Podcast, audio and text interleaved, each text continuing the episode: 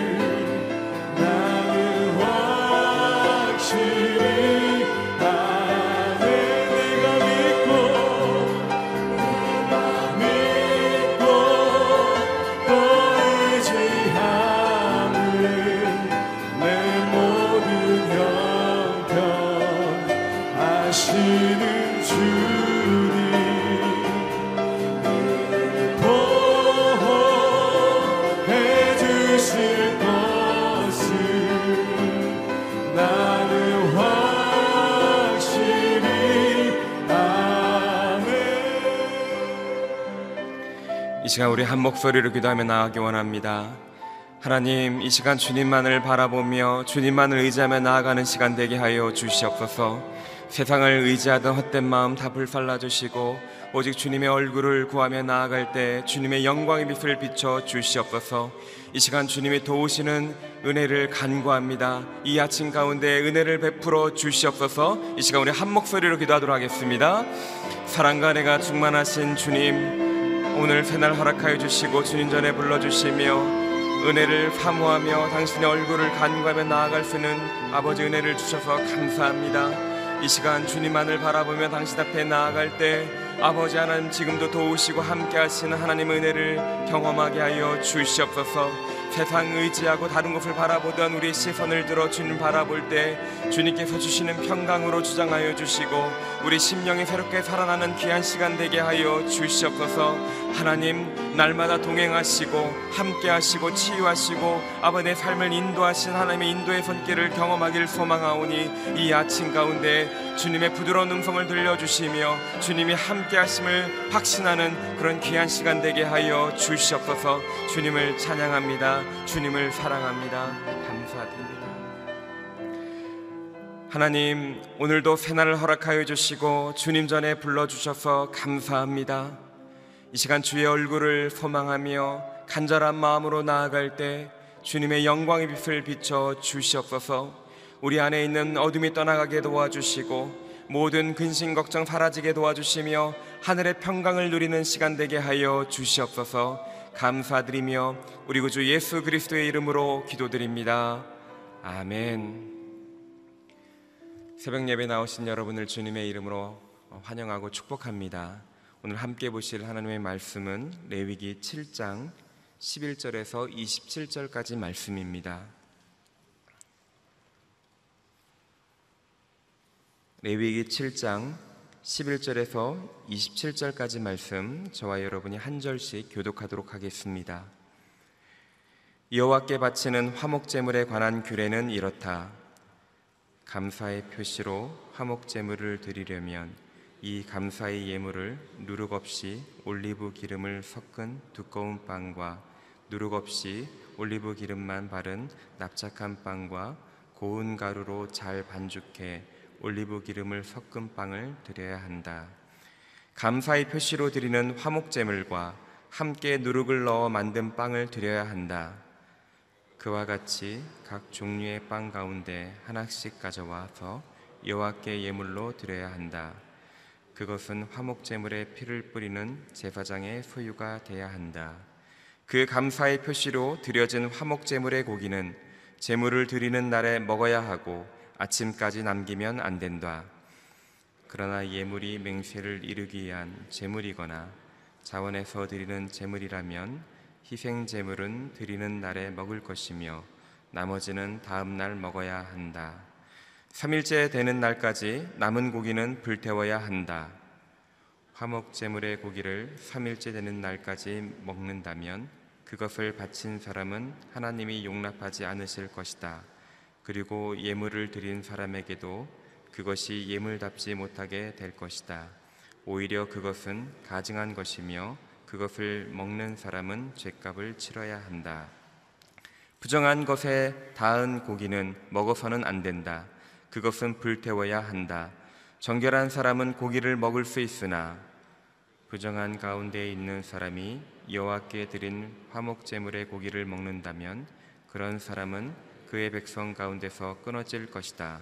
부정한 것, 곧 부정한 사람이든 부정한 동물이든 어떤 부정하고 가증스러운 것을 만져서 부정해진 후에 여호와께 드린 화목 제물의 고기를 먹는다면 그런 사람은 그의 백성에게서 끊어질 것이다.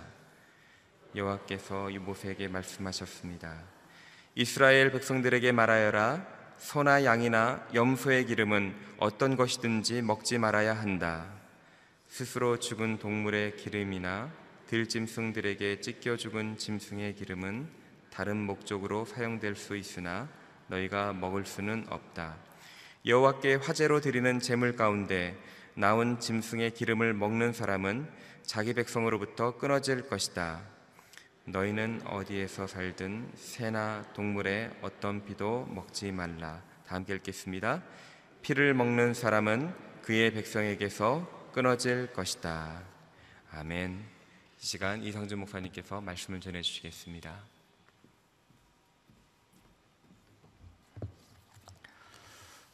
오늘 하루도 어, 말씀으로 성령으로 충만한 하루가 되기를 축복합니다. 어, 월요일에는 번제와 소제 그리고 어제는 속죄제와 속건제 오늘은 화목제물에 대해서 함께 보도록 하겠습니다. 12절, 어, 13절 말씀을 함께 읽어보겠습니다. 감사의 표시로 화목제물을 드리려면 이 감사의 예물을 누룩 없이 올리브 기름을 섞은 두꺼운 빵과 누룩 없이 올리브 기름만 바른 납작한 빵과 고운 가루로 잘 반죽해 올리브 기름을 섞은 빵을 드려야 한다. 감사의 표시로 드리는 화목제물과 함께 누룩을 넣어 만든 빵을 드려야 한다. 아멘. 어, 화목제물에 관한 규례를 이야기하면서 12절에 감사의 표시로 화목제물을 드리는 경우 그래서 감사제라고 하죠. 땡크 오퍼링입니다. 하나님 앞에 이 제물을 드리는데 이 감사의 마음으로 드리는 것. 하나님께서 이미 허락해 주신 은혜, 어, 하나님의 사랑, 하나님의 축복에 대해서 감사의 표시로 드리는 것이 감사제입니다.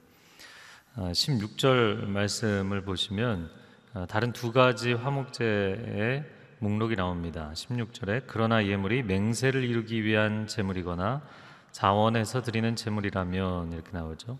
그래서 맹세를 이루기 위한 제물 아, 이것은 서원제라고 합니다. 하나님 앞에 서원을 드리는 것이죠. 아, 하나님 내게 이런 복을 허락해 주시면 제가 간구하는 것에 이렇게 응답해 주시면 아, 제가 하나님 앞에 이것을 구별해서 드리겠습니다. 하나님의 응답이 이루어진 것에 대해서 아, 서원한 것을 갚는 아, 제사 그것이 서원제입니다. 그리고 세 번째가 자원하는 마음으로 하나님 앞에 드리는 자원제입니다. 아, 그래서 감사제와 서원제와 자원제. 이 자원제는 낙헌제. 예, 내가 즐거이 헌신한다. 그래서 낙헌제라고도 표현을 하는데요.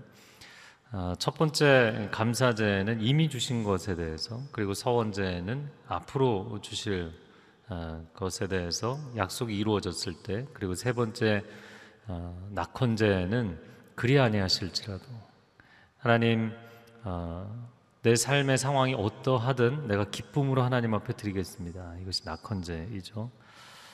아, 이세 가지가 하나님과의 친교의 제사인 화목제를 드리는 항목에 해당이 됩니다.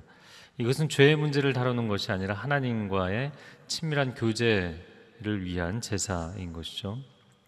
자, 그런데 그 친밀한 제사에 있어서 어, 오늘 말씀해 보니까 우리가 12절, 13절 말씀을 읽었는데 12절에는 누룩 없이 만든 두꺼운 빵, 누룩 없이 만든 납작한 빵, 누룩 없이 기름을 섞은 빵, 누룩이 없는 무교병으로 만든 아, 제사 음식입니다. 근데 13절에 보면 누룩을 넣어 만든 빵이다. 이게 무교병이 아니라 유교병이죠. 아, 한번 이스라엘 분이 저희 교회 방문을 한 적이 있었어요. 근데 이분이 기념으로 어, 그 dates 그 무화과 나무 아, 무화과 네, 대추야자 나무 열매를 한 박스를 주셨고 아, 그리고 무교병을 주셨어요. 그러면서 이 dates는 정말 맛있는 거라고 굉장히 자랑을 하시더라고요. 근데 무교병은 저한테 주면서 굳이 먹지 않아도 된다. 이 얘기를 세 번이나 하더라고요. 굳이 드시지 않아도 됩니다. 아마 뭐 무교병에 익숙하지 않은 외국 사람이 이방인이 예, 이거 먹어보면 굉장히 당황스러울 수 있다 그렇게 생각을 했던 것 같아요. 물론 저는 그것도 맛있게 다 먹어봤는데 아, 무교병과 유교병은 굉장히 큰 차이가 있습니다. 유교병은 아, 그 누룩을 넣어서 맛을 풍성하게 만든 것이죠. 훨씬 맛있습니다. 아, 우리가 이제 죄 문제를 다루는 속죄제나 속건제는 아, 무조건 유교병이 들어갈 수 없는 누룩이 들어갈 수 없는 무교병으로만 하나님 앞에 드렸는데 이것은 친교의 제사죠. 그래서 누룩 없이 깨끗하게 하나님 앞에 예물을 드릴 뿐만 아니라 누룩을 넣어서 풍성하게 또 하나님 앞에 드리고 친교를 하는 하나님과의 친교 또 제사를 드리는 그 공동체 안에 그 가정이든 이웃이든 그 공동체 안에서 친교를 누리는 것이기 때문에 풍성하게 어, 누룩을 넣어서 유교병으로 나눌 수 있도록 해 주셨습니다. 아, 시편 50편 23절 말씀에 보면 감사로 제사를 드리는 자가 나를 영화롭게 한다 이렇게 말씀합니다. 예, 항상 눈물과 죄에 대한 회개로만 나아가는 것이 아니라 감사와 기쁨과 풍성한 나눔과 찬송이 있는 그러한 예배를 또한 하나님이 기뻐 받으시는 줄로 믿습니다. 교회는 문화적으로 경향이 보수적인 경향을 어, 띠게 되죠. 그것은 아무래도 어제 나눈 것처럼 복음의 순수성, 진리의 순수성, 그것을 지키기 위한 보수적인 경향이죠. 어, 그러나 감사가 있고 기쁨이 있고 어, 하나님 앞에 즐거움이 있는 그러한 것이 예배의 또한 특징입니다. 아, 예수님이 금식을 하지 않으신다고 바리새인의 제자들, 세례 요한의 제자들도 다 금식을 하는데 왜 당신의 제자들은 금식을 하지 않느냐? 그때 예수님께서 신랑이 있는 동안에 잔치를 벌이는 것이 마땅하지 않냐 그런 말씀을 하셨어요.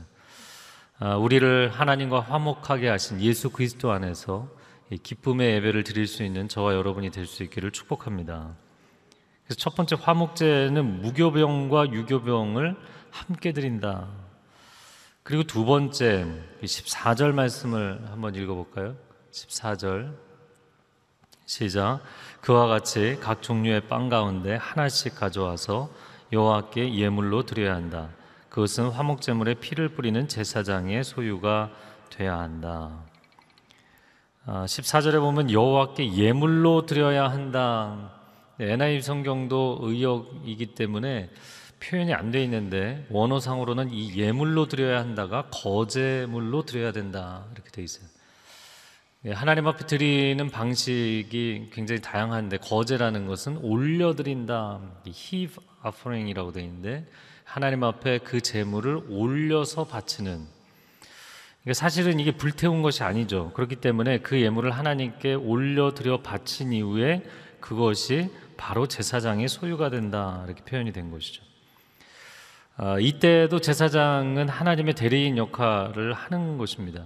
속죄제나 속건제의 경우에는 고기를 제사장에게 주어서 그 죄 사함을 하나님이 죄 사함의 예물을 제사를 하나님 기뻐 받으셨다라는 사인으로 제사장이 그 고기를 먹었던 것이죠.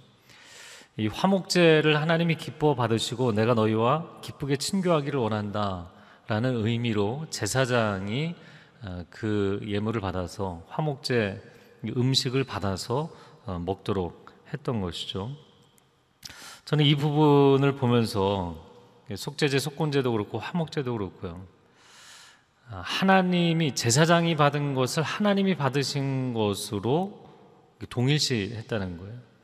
물론 우리가 신앙생활을 하면서 교회에서 목사님과 관계가 친하면 내가 하나님과 관계가 친한 것 같고 목사님과 관계가 어려우면 하나님과 관계가 어려운 것 같고 이걸 너무 지나치게 동일시하는 것은 꼭 좋지는 않습니다. 아, 그러나 또 한 부분에서 보면 그게 동일시되는 부분들이 또 있다는 거예요. 아, 하나님께서 우리 가운데 우리 공동체 가운데 영적인 화평이 있는 공동체로 세워 주시기를 축복합니다. 자, 세 번째는 자, 그 화목제물의 고기의 경우에 15절에 이제 앞부분은 아, 그 곡식으로 하나님 앞에 누룩 없이 누룩을 넣어서 드린 음식을 이야기했다면 이번 화목제물로 드리는 고기의 경우입니다. 15절에 보면 화목제물의 고기는 제물을 드리는 날에 먹어야 한다. 그러나 16절에 서원제나 자원제의 경우에는 그 다음 날까지 먹을 수 있다. 17절에 보면 3일째는 먹지 말라. 18절에 하나님이 용납하지 않으신다. 어, 자세한 규정들을 어, 보기 이전에 중요한 한 가지는 화목제물도 거룩하고 깨끗하게 관리하도록 명하셨다는 것을 알 수가 있어요. 속죄제나 속건제처럼 아, 이렇게 철저하게 엄격하게 말씀하진 않으셨지만 이틀째까지 허용해 주시는 부분도 있었지만 3일째까지 가지는 말라. 아, 하나님 앞에 거룩의 개념을 지키도록 하시는 의도도 있으시고 또 한 가지는 음식이 상하지 않도록 하시는 것도 있는 것이죠. 저는 이 부분을 보면서 화목제는 하나님과의 친교잖아요. 이 죄의 문제를 다루는 것이 아니라 하나님과 친밀한 교제를 다루다 보면 이, 이 친교의 제물인 화목제물을 갖고 너무 쉽게 접근할 수 있다는 거죠. 화목제물인 경우에도 하나님 앞에 옷깃을 여미며 그 음식을 대하도록 했어요. 저를 한번 따라해 보시겠어요? 화목제는 거룩한 친교입니다. 하나님 안에서 이루어지는 이 영적인 친교가 거룩함이 있는 친교여야 한다는 것이죠. 이 신약의 서신서들을 보면 사도 바울이 많이 쓰는 표현 중에 하나가 거룩한 입맞춤으로 문안하라 이렇게 돼 있어요. 입맞춤이라는 것은 가장 친밀한 교제를 이야기하는 것이지만 거룩한 입맞춤으로 서로 문안하라. 교회는 사교 모임이 아니죠. 거룩한 친교의 공동체입니다. 그래서 교회 안에서 친교를 강조하다 보면 세상적이고 인간적인 것들이 밀고 들어올 수가 있어요. 그러나 거룩을 강조하다 보면 친밀함이 떨어질 수가 있어요. 그래서 인간관계도 마찬가지고 하나님과의 관계도 마찬가지고요. 항상 관계에 있어서 가장 중요한 두 가지 요소는 이 친밀함과 존중함이죠. 그래서 친밀해지면 서로를 좀 예의 있게 대하는 것이 무너지는 경우가 있고 서로 너무 예의를 지키다 보면 친밀해지기 어렵죠. 그래서 영원한 숙제입니다. 영원한 숙제인데 아, 이 화목제가 거룩한 친교이다. 우리 가정 안에 거룩한 친교가 있기를 바랍니다. 교회 안에 거룩한 친교가 있기를 바랍니다. 이제 순모임 이제 공동체가 다시 개강을 하는데 아, 순모임을 하면서 여러 가지 뭐 힘든 부분들에 대한 제보를 하시는 경우들도 있어요. 어, 순회 들어가 보니까 순원들끼리 너무 쇼핑에만 열을 올린다. 함께 모여서 어디 뭐 쇼핑 좋은 데 있는데 가자. 그거에만 열을 올린다. 뭐 이런 제보를 하시는 분들도 있고. 또 처음에 순장님을 만났더니 술집에서 만났다는 거예요. 이게 너무 충격을 받으신 거예요, 이 순원이. 이분은 굉장히 나는 오픈리스가 있는 열려 있는 순장이다 이렇게 보여주고 싶으셨던 것 같은데 아, 그러나 그건 잘못된 접근법이죠. 여러분 교회에는 거룩한 친교가 있어야 된다. 히브리서 10장 24절에 서로 돌아보아 사랑과 선행을 격려하라. 아, 무엇이든지 칭찬할 만한 것, 무엇이든지 선한 것, 무엇이든지 덕이 있는 것을 추구하는 그러한 교회 모임이 될 수 있기를 바랍니다. 자, 그런데 이어지는 19절에서 21절 말씀에 보면 네. 아, 19절 20절을 한번 같이 읽어 볼까요? 시작. 부정한 것에 닿은 고기는 먹어서는 안 된다. 그것은 불태워야 한다. 정결한 사람은 고기를 먹을 수 있으나 부정한 가운데 있는 사람이 여호와께 드린 화목 제물의 고기를 먹는다면 그런 사람은 그의 백성 가운데 끊어질 것이다. 자, 지금 이 화목제를 하나님 앞에 거룩하고 온전하게 드릴 것에 대한 이야기를 하지만 앞부분과 뒷부분은 강조점이 다른 거예요. 앞부분은 그 화목제물을 3일째까지 가지 못하도록 하신 것은 그 예물의 깨끗함을 위한 것이고요. 19절에서 20절, 21절은 그 화목제 친교에 동참하는 사람들의 깨끗함을 이야기하는 것입니다. 그래서 예배를 드리다 보면 예배의 내용도 하나님 앞에 온전하게 드리는 것 중요하지만 예배자가 하나님 앞에 온전하게 나아가는 게 너무너무 중요해요. 사실은 예배를 드리는 성도들의 입장에서는 오늘 예배가 얼마나 잘 준비가 됐는가, 오늘 설교자는 얼마나 설교를 잘 준비했고, 오늘 찬양 인도자는 얼마나 찬양을 기름 부으심 있게 준비를 했는가, 그것에 따라서 예배가 굉장히 많이 달라진다고 보시죠. 그런데 저는 설교자 입장에서 제가 QT 사역을 할 때 예전에 두란노 천만 QT 운동본부 사역을 했었는데 똑같은 QT 매뉴얼을 가지고 전국의 교회들을 다 다니면서 강의를 해봤어요. 너무너무 다른 거예요.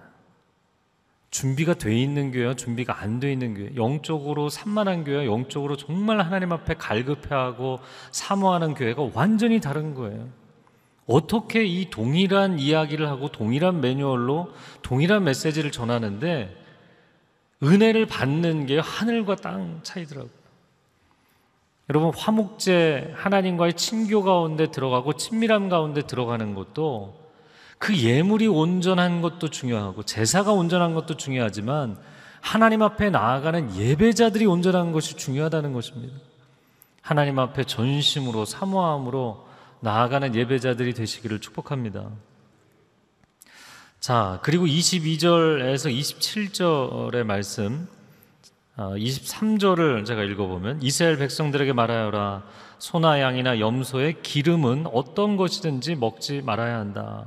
그래서 기름을 먹지 말라는 얘기를 25절까지 하고요. 자, 26절 읽어볼까요? 시작. 너희는 어디에서 살든 새나 동물의 어떤 피도 먹지 말라. 그래서 피를 먹는 자는 그 백성 가운데 끊어진다. 기름을 먹지 말고 피를 먹지 말라. 제사 규정에서 사실 가장 많이 강조하는 부분입니다. 기름은 무엇이고 피는 무엇인가? 아벨이 하나님 앞에 첫 번째 양의 제사를 드릴 때 자기의 양의 새끼와 그 기름진 것으로 하나님 앞에 제사 드렸다 돼 있어요. 기름진 것 우리가 어, 음식을 먹을 때도 기름진 것 사실은 좋은 부위를 이야기하는 것이죠. 기름은 가장 좋은 것입니다. 기름의 의미를 학자들은 어, 그 예물 가운데 어, 그 생명 가운데 힘과 능력에 해당하는 것이다. 가장 좋은 것을 의미하는 것이죠. 그런데 그 기름은 항상 하나님의 몫이지 사람이 그것을 먹어서는 안 된다. 이렇게 표현이 되어 있어요. 또 피를 먹지 말라고 했는데 피는 무엇인가? 아, 피에 생명이 있기 때문에 함부로 생명을 경시하지 못하도록 하나님께서 피를 먹지 말라 말씀하신 의도가 있고 또 한 가지는 피에 생명이 있기 때문에 그 피로 죄를 속한다. 어, 피는 그 생명체 가운데 가장 중요한 것이죠. 가장 소중한 것입니다. 물론 가장 좋은 것과 가장 소중한 것이 같은 개념일 수도 있어요. 근데 다른 개념일 때도 있어요. 아, 꼭 가장 좋은 것이 가장 소중한 것은 아니고 가장 소중한 것이라고 해서 가장 좋은 것이진 않아요. 아, 사실 뭐 우리나라 문화에서는 그, 뭐 이, 이 짐승, 어, 이 고기를 먹을 때, 육류를 먹을 때, 어, 피를 같이 먹는 것이 문화적으로 일부분에 어, 그 허용이 되는 부분이 있지만 사실은 이 피는 굉장히 조심스러운 거죠. 가장 좋은 것이다. 뭐 기름진 것 이것과는 조금 다른 개념입니다. 그런데 그 피의 생명이기 때문에 죄를 속하는 데 사용해야 된다. 여러분 어떤 물건이 있을 때 그 물건은 그 가치대로 사용되어야 되는 것이죠. 생명은 오직 생명으로만 사함을 얻을 수 있고 용서를 얻을 수 있고 대속할 수 있는 것입니다. 피는 생명을 건지는데 사용되어야 가장 가치 있게 사용되는 것이에요. 인간의 즐거움을 위해서 사용돼서는 안 된다라는 것이죠. 생명을 건지는데 사용돼야 된다.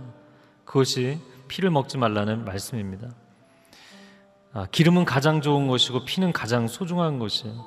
여러분, 우리가 하나님 앞에 예배자로 나아갈 때 가장 좋은 것과 가장 소중한 것을 드리는 예배자가 될 수 있기를 바랍니다. 최고의 주님께 나의 최선을 드리는가? 향유옥합을 붓는 예배를 드리는가? 내가 가진 것 중에 가장 좋은 것은 내가 사용하고 남은 것을 하나님 앞에 드리는가? 그 여타의 것을 하나님 앞에 드리는가? 아니면 가장 좋은 것을 드리는가? 또 두 번째 나는 가장 소중한 것을 하나님 앞에 드리는가? 우리가 찬양할 때 나의 생명을 드리니 근데 그 나의 생명을 드리니가 첫 줄이 아니고요. 후렴구예요. 저는 나의 생명을 드리니 그 고백이 그 가사가 만약에 그 찬양의 첫 줄에 나왔다면 사람들이 노래를 불렀을까? 노래를 부르다 보니까 그냥 엉겹결에 부르는 게 아닌가? 죄송합니다. 그런 생각을 할 때가 참 많아요. 하나님 원하시면 제 생명을 드리겠습니다. 이 기도 하실 수 있나요? 원하시면 내 가장 소중한 것, 내 자녀라도 하나님 원하시면 드리겠습니다. 원하시면 나의 기업을 드리겠습니다. 원하시면 내 존재의 모든 것을 드리겠습니다. 여러분 이 기도를 할 수 있나요? 참 두려운 것입니다. 그런데 이 말씀이 참 놀라운 것은 성경은 항상 역설로 가득 차 있다고 그랬죠. 피를 하나님 앞에 드리는 자는 오히려 생명이 유지가 되고 피를 하나님 앞에 드리지 않고 자기가 취하는 자는 그 백성 가운데 끊어진다는 거예요. 살고자 하는 자는 죽을 것이고 나를 위해 기꺼이 생명을 내어 하나님 앞에 드리는 자는 주께서 그를 살리시는 줄로 믿습니다. 우리는 하나님 앞에 가장 좋은 것과 가장 소중한 것을 드리는 걸 두려워합니다. 그러나 사실 어, 어떻게 보면 내가 드리겠다 안 드리겠다 나는 밤새 고민하고 평생 고민할지 모르지만 이미 하나님의 것이에요. 그냥 하나님 가져가시면 가져가시는 겁니다. 뭘 내가 내가 주장할 수 있는 문제는 사실 아닙니다. 그냥 입술의 고백을 드릴 수 있느냐, 마음의 고백을 드릴 수 있느냐의 문제예요. 그런데 그 고백을 드리면 하나님께서 그 인생을 기뻐하시고 하나님이 예배하신 가장 선한 길로 인도하실 줄로 믿습니다. 이 시간 함께 기도하겠습니다. 기도할 때 주님, 오늘 하루도 주님과 친밀한 온전한 동행이 있게 하여 주옵소서. 나의 가장 좋은 것과 가장 소중한 것을 하나님 앞에 구별하여 드릴 때 하나님 기뻐 받아 주시고 나의 삶 가운데 가장 선한 길로 인도하시는 축복을 체험하게 하여 주옵소서. 우리 두 손을 들고 주여 삼창어 기도합니다. 주여, 주여, 주여, 오 주님, 이 고백이 우리 가운데 있게 하여 주옵소서. 화목제를 하나님 앞에 올려드리는 헌신의 예배가 우리 가운데 있게 하여 주옵소서. 하나님 앞에 친밀함으로 나아갈 뿐만 아니라 거룩함으로 나아가게 하여 주시고 정결함과 순결함으로 나아가는 예배자들이 되게 하여 주시옵소서. 하나님 예배 가운데 나 자신을 하나님 앞에 정결하게 구별하며 헌신하며 나아가는 예배자들이 되기를 원합니다. 기름을 하나님 앞에 드리고 피를 하나님 앞에 쏟아 부어 드리는 참된 예배자들이 되게 하여 주옵소서. 하나님이 내게 주신 것 가운데 생명과 건강과 재능과 능력과 관계와 사람 이 모든 것 하나님의 것이 아닌 것이 없습니다. 하나님의 것을 하나님께로 돌려드리오니 하나님 홀로 영광 받아 주시옵소서. 하나님 한 분만이 다스려 주시옵소서. 하나님 한 분만이 인도하여 주시옵소서. 내 것이라고 주장할 수 있는 것이 없습니다. 하나님의 것을 하나님께 올려드립니다. 친히 통치하여 주시고 가장 선한 길에 사용되게 하여 주시고 가장 선한 곳에 쓰임 받게 하여 주시고 가장 가치 있는 일에 쓰임 받을 수 있도록 주님 우리의 삶을 주장하여 주시옵소서. 하나님 나는 물질이 나의 것인 것으로 생각하고 자녀가 내 것인 줄로 착각하고 내 건강과 내 재능이 내 것인 줄로 착각하지만 이 모든 것은 하나님이 주신 하나님의 것인 줄로 믿습니다. 기쁨으로 하나님의 것임을 인정하며 나아갈 때 하나님 나의 삶 가운데 내가 주님 안에 거하고 주님이 내 안에 거하시는 내가 기꺼이 주님을 위해 아낌없이 드리고 주께서 십자가 위에서 나를 위해 아낌없이 쏟아부어 주신 그 은혜와 사랑을 나의 삶 가운데, 가정 가운데, 일터 가운데, 이 시대 한국교회 가운데 쏟아부어 주시는 은혜의 체험이 있게 하여 주시옵소서 주님과 그렇게 친밀하게 동행하는 하나님의 사람들이 되게 하여 주시옵소서. 이제는 우리 주 예수 그리스도의 은혜와 하나님 아버지의 극진하신 사랑과 성령의 교통하심이 주님과 화목하여 화평한 가운데 인생의 길을 걸어가기를 소원하는 귀한 하나님의 백성들 위해 소중한 가정과 자녀들과 일터 위에 한국교회 위에 그리고 지금도 땅끝에서 이 귀한 화평의 복음 증거하는 선교사님들 위해 이제로부터 영원토록 함께하여 주시기를 간절히 축원하옵나이다. 아멘.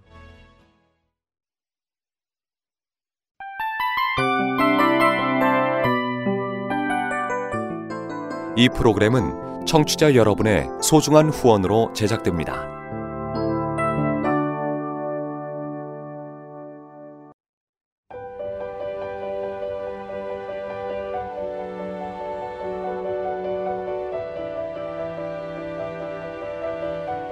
세상에는 수많은 교회들이 있지만 더 깊이 있는 말씀 강해를 찾기 위해 크기로만 교회를 선정하지 않습니다. 보다 좋은 영적 콘텐츠를 더 많이 나누기 위해 방송비를 받지 않습니다.